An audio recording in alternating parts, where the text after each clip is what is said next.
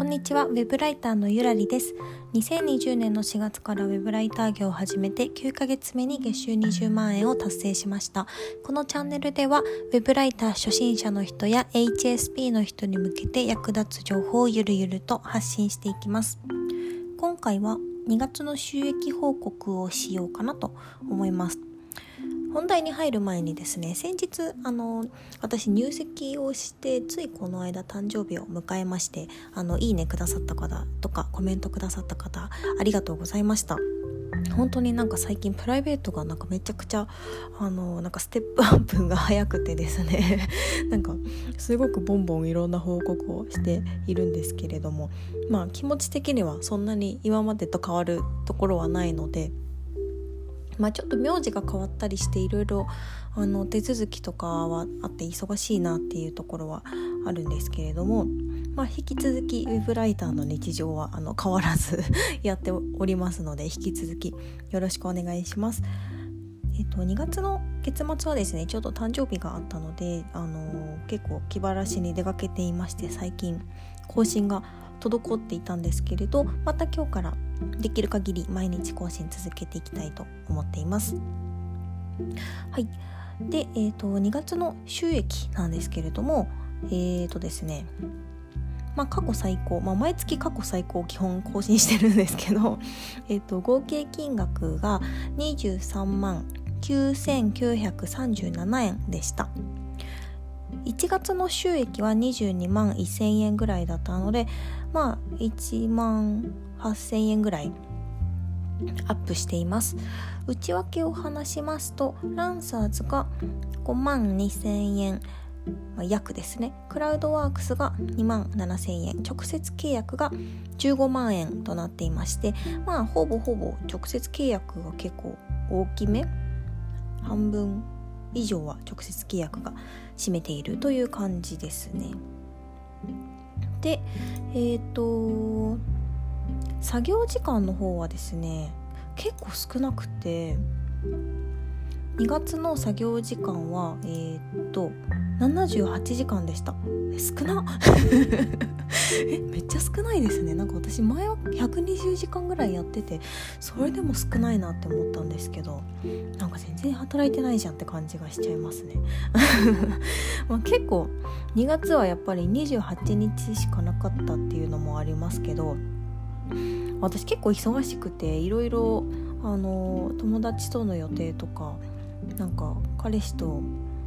彼氏っていうかもう旦那なんですけど出かけたりとか結構遊びもしててそのせいでこれだけ少なかったんだなっていう感じがします。で記事数はえー、っとね記事数は76個76記事でした。でもこれ全部書いたわけではなくて編集案件も入っているので、まあ、どのくらいかな書いたの？編集案件が多分4分の1ぐらい入ってると思います。だからあの、普通に記事の内容を書いただけだったら多分50本とかあの、前々月とかと変わらないくらいだと思います。で気になる時給はですねえっ、ー、と4478円。これめちゃくちゃ上がりました。なんで上がったかっていうとその先ほども言ったように編集の案件を受けたからです。まああとスピードがどんどん速くなっていってるというのもありますが。まあそうですね。なんかその何て言うのかな。私その時給の換算はまあ目安としてつけているので実際になんか1時間4,000円分稼いでいるってていうわけではなくってなんかうまく言えないんですけど例えばその作業の金額自体は1本いくらって決まっていて、まあ、それが早ければ本当に2 3 0分とかで終わっちゃうものもあるので、まあ、実質1時間でその4,000円とかになってるんですけど、まあ、それをコンスタントにその金額を稼いでいるというわけではないです。ちょっと表現が難しいんですけど。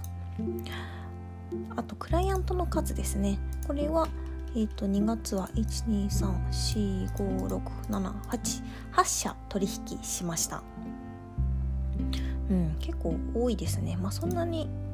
変わってないけどまあ一時期12月とかよりはちょっと減ったかなっていう感じがします。そうですね。まあ各クライアントさん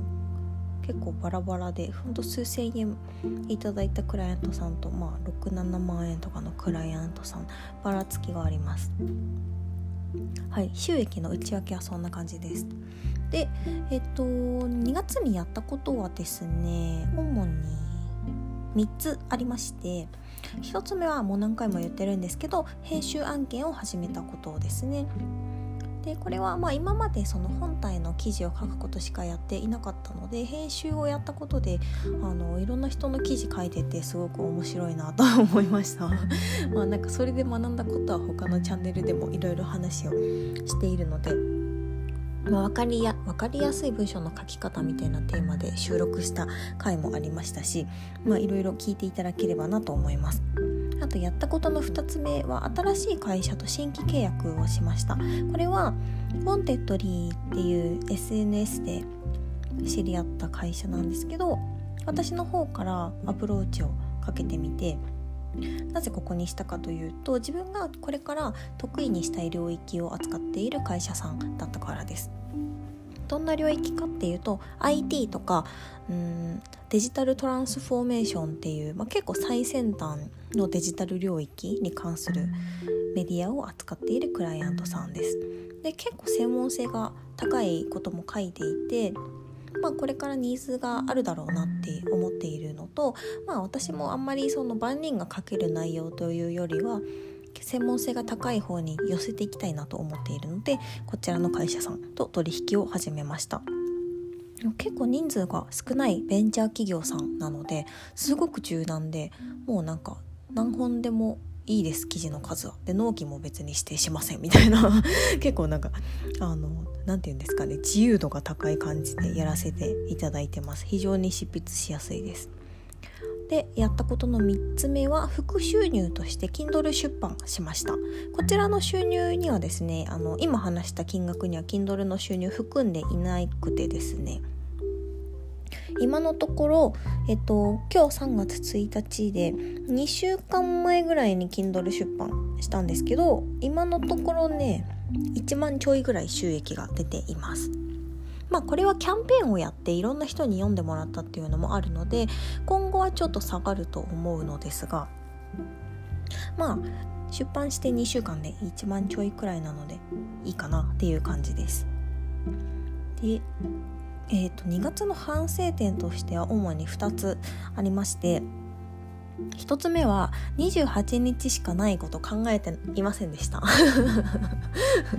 なんか他の月って30日とか31日とかあるのでなんかそうその4日間とかがあるのとないのでは全然違くってなんかえもう今月28日しかないんだったらもうあとなんかあと1週間でこれ全部やらないといけないじゃんみたいな のとか全然考えられていなくてなんかしかも確定申告とかもやらないといけなくて結構忙しかったです。あと2つ目はえーと、土日も働く前提にしてたんですけどなんか全然うまくいかなくて平日めっちゃなんかカツカツになりました。これはまあ私もともとそんなになんか土日めっちゃ休みたいっていう方ではないのでまあ、どちらかというと稼ぎたいから土日も働こうみたいな感じなんですけど、まあ、やっぱり旦那が土日は家にいるんですね。で、まあ、別になんかその強制的に遊びに行かされるとかそういうわけではないんです。私が仕事したいって言ったら「あじゃあ俺は一人で出かけてくるね」って言って遊びに行ってくれたりするんですけど、まあ、どうしてもやっぱり家に彼がいると朝の指導は遅くなりますでお昼どうするとかなんかいろいろ話してたりすると結局なんか午後の2時スタートとかになるんですよね。だから全然思ったように土日働けなくってやっぱりなんか今後も土日は、まあ、もし彼が予定があれば私は働くけどもう最初から土日は働けない前提で予定を組んだ方がいいなと思いました。はい。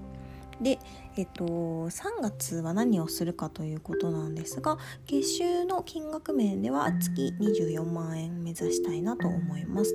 ただまあなんかもうちょっとやっぱなんか収入を増やしていきたいなっていう気持ちがあるのであのまあオンラインサロン入ったりとかあと書籍をいっぱい買ったりとか結構あの学ぶ方にお金を使っていこうかなと今ざっくり考えているところです。